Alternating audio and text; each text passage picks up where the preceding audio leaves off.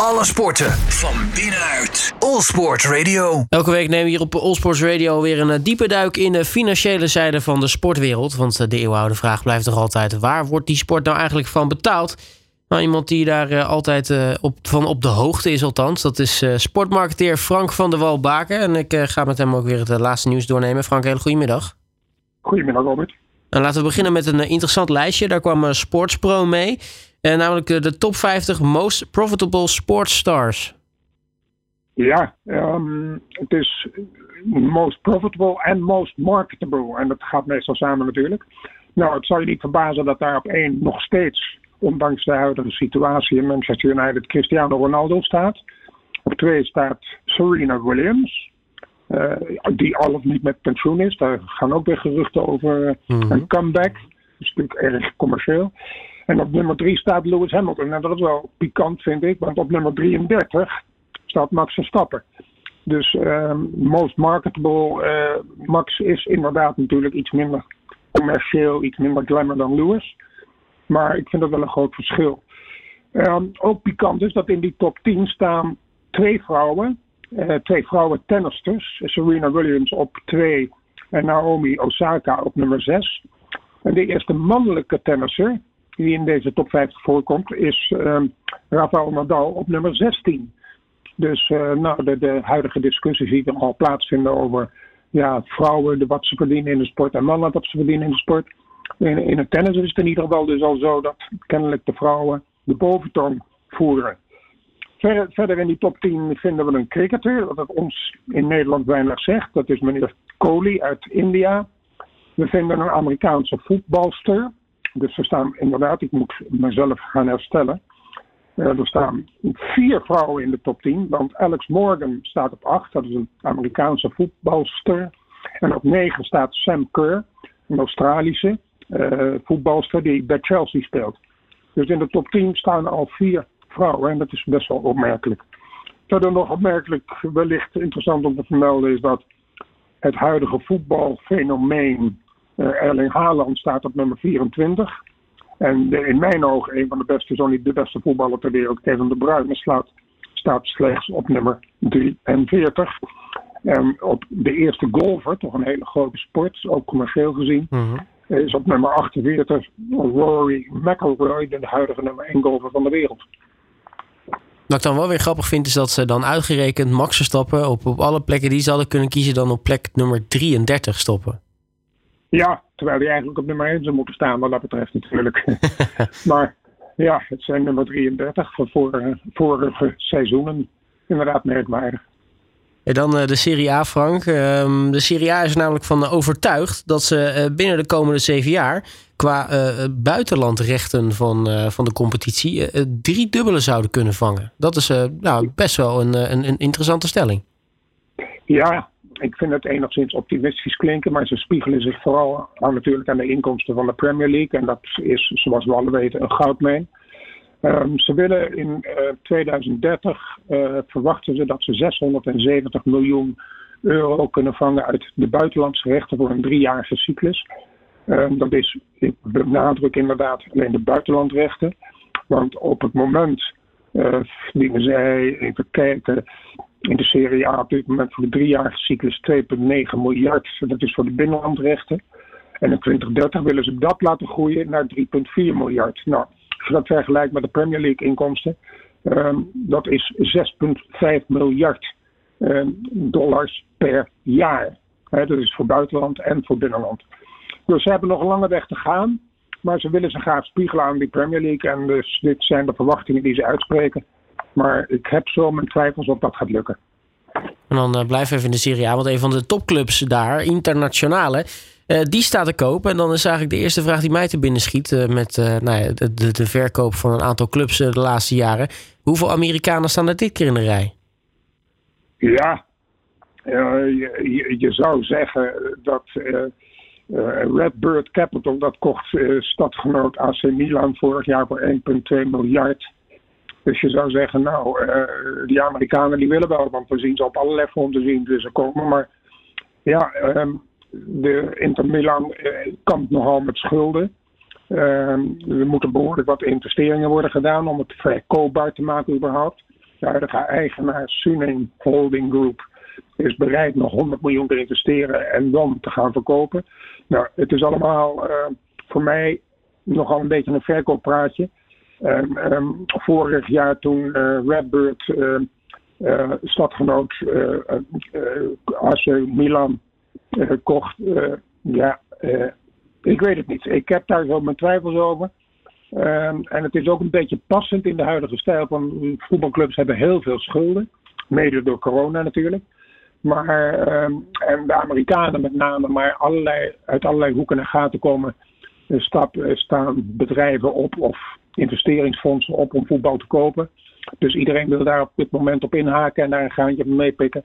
Um, ik zou, als ik de club was, zou ik even wachten totdat ze misschien weer wat beter presteren in de competitie. Dan uh, gaan we naar Real Madrid, want uh, de president van Madrid, hè, Perez, uh, die noemt het voetbal ziek. Maar gelukkig heeft hij dan ook weer een medicijn daarvoor. Ja, het, ik vind het bijna lachwekkend.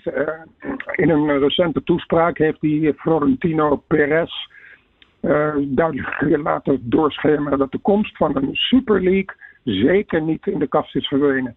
Uh, want in niet mis te verstaande woorden liet hij weten dat voetbal ziek is en de Europese Super League een goede stap zou zijn het voetbal weer gezond te maken. Hij weet zich overigens gesteund door uh, Barcelona en Juventus, die altijd zijn blijven geloven in de tegenhanger van de huidige Champions League. Met als uiteindelijk doel natuurlijk meer poen voor de grote clubs.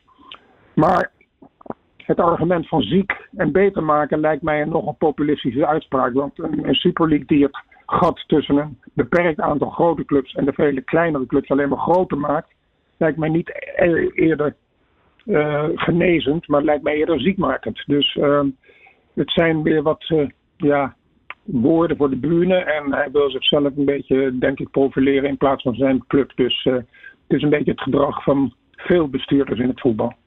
Ja, helaas, helaas wel.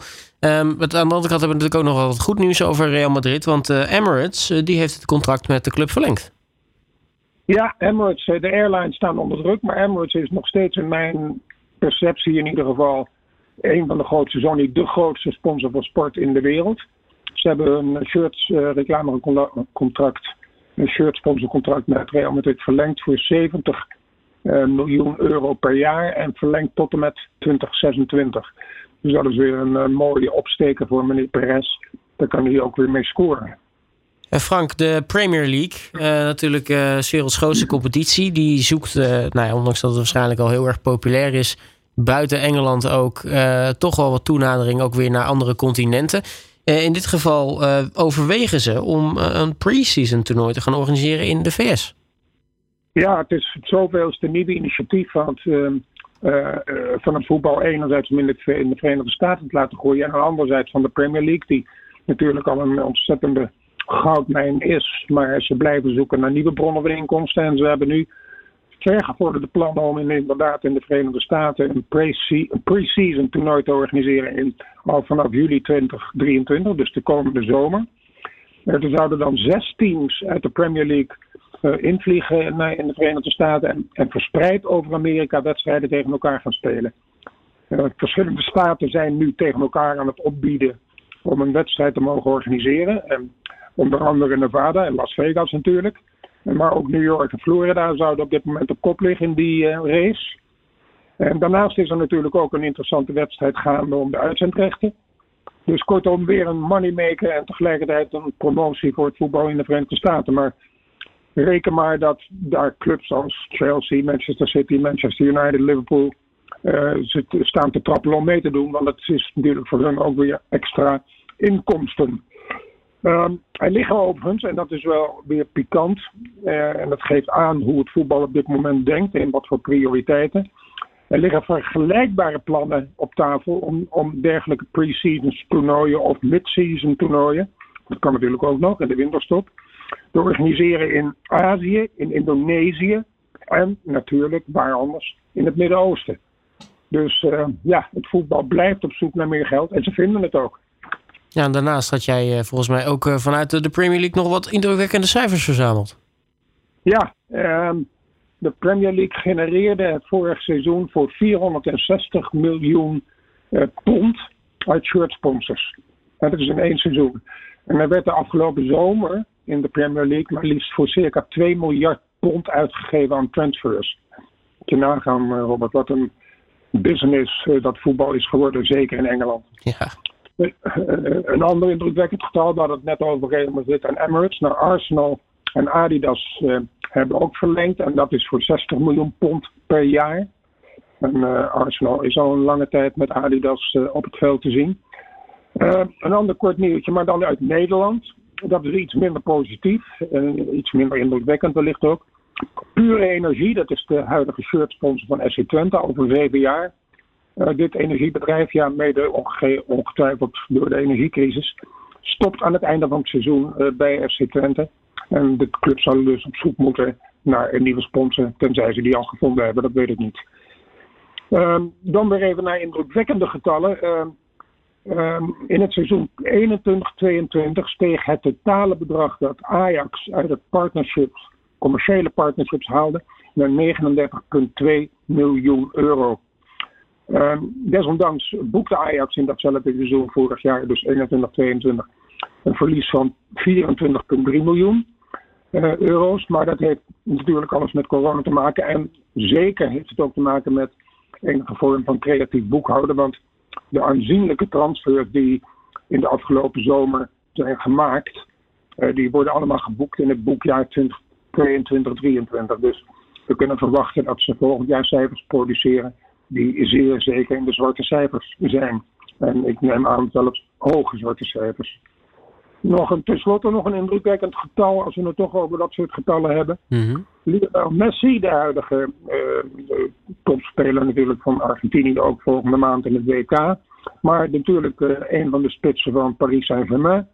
Heeft zich voor drie jaar verbonden aan het cryptocurrency bedrijf Budget in Singapore. Voor maar liefst 20 miljoen dollar. Alsof meneer Messi nog als, al genoeg geld had. Dan uh, golf, uh, Frank. Uh, we hebben het er natuurlijk wel vaker over in het programma. Ehm, er valt natuurlijk veel geld te verdienen. Maar eigenlijk is een terugkerend thema nog altijd de strijd tussen de, de Lift Tour en de PGA Tour. Waarbij de Lift Tour een nieuw initiatief is vanuit het Midden-Oosten. En nou, de PGA Tour is natuurlijk traditioneel de home of golf. Maar nu is er toch een kleine strijd gaande. Want ja, spelers die de PGA verlaten voor de Lift Tour uh, moeten ze die nou wel of niet gaan uitsluiten van, uh, van de PGA Tour überhaupt, of in ieder geval de majors?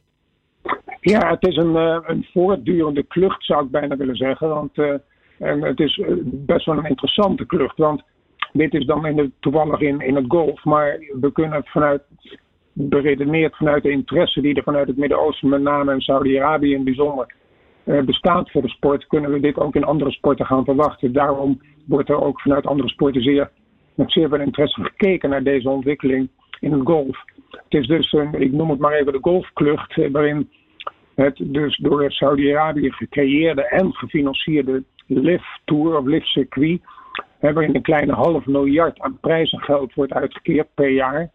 Uh, en nog even los van de startgelden die voor de toppers nog eens worden betaald. In die LIV Tour, daar is een meneer Soroer is daar de baas. En die heeft nu officieel bekendgemaakt dat hun eigen majors een mogelijkheid is om die te, te, te creëren voor die tour. Dus naast de tour nog een, een viertal majors creëren in vergelijking wat de PGA ook heeft naast de PGA Tour zijn er vier majors. Nou, die vier majors staan overigens los van de PGA Tour. De PGA Tour dreigt spelers die in de Lift Tour aantreden uit te sluiten voor de PGA Tour, waardoor ze minder punten kunnen verzamelen voor hun world ranking. Maar ze kunnen niet dreigen met uh, uit te sluiten van de, majors. En de majors, want die staan op eigen benen. En die hebben nog helemaal niets geroepen over het uitsluiten. Dus dat is een permanent spanningsveld. Hè, waar niet alleen door de goal maar zoals ik net al zei, ook door andere sporten zeer nadrukkelijk zal worden gekeken wat gaat er daar gebeuren. Het is zo dat uh, veel hangt natuurlijk af van de zenders wereldwijd, en die tot nu toe nogal aarzelend zijn om die overstap te maken vanwege de onduidelijkheid. Uh, maar aan de andere kant worden ze wel, denk ik, uh, behoorlijk in de watten gelegd ten aanzien van de uitzendrechten die ze moeten gaan betalen voor die lifttour. Want er is Saudi-Arabië natuurlijk alles aangelegen om die lifttour volop in de media te krijgen, met name televisie. Waardoor ze dan in exposure uh, de PGA Tour kunnen verslaan. En dat zal dan hoe lang hoe meer spelers ook uitnodigen om in die lifttour in te schrijven vanwege hun persoonlijke sponsorschappen. Dus dit verhaal, Robert, dat is nog niet ten einde. Er wordt ongetwijfeld uh, vervolgd. Mede ook gezien wat ik net al zei, omdat het ook zal gaan gelden voor andere sporten.